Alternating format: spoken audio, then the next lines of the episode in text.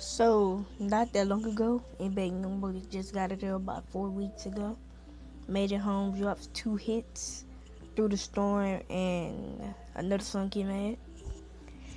And in one of his songs, he said, Free Kodak Black.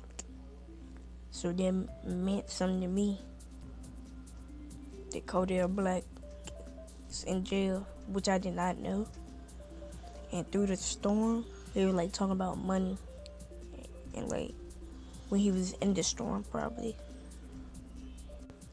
Thank you for watching Carson O's broadcast.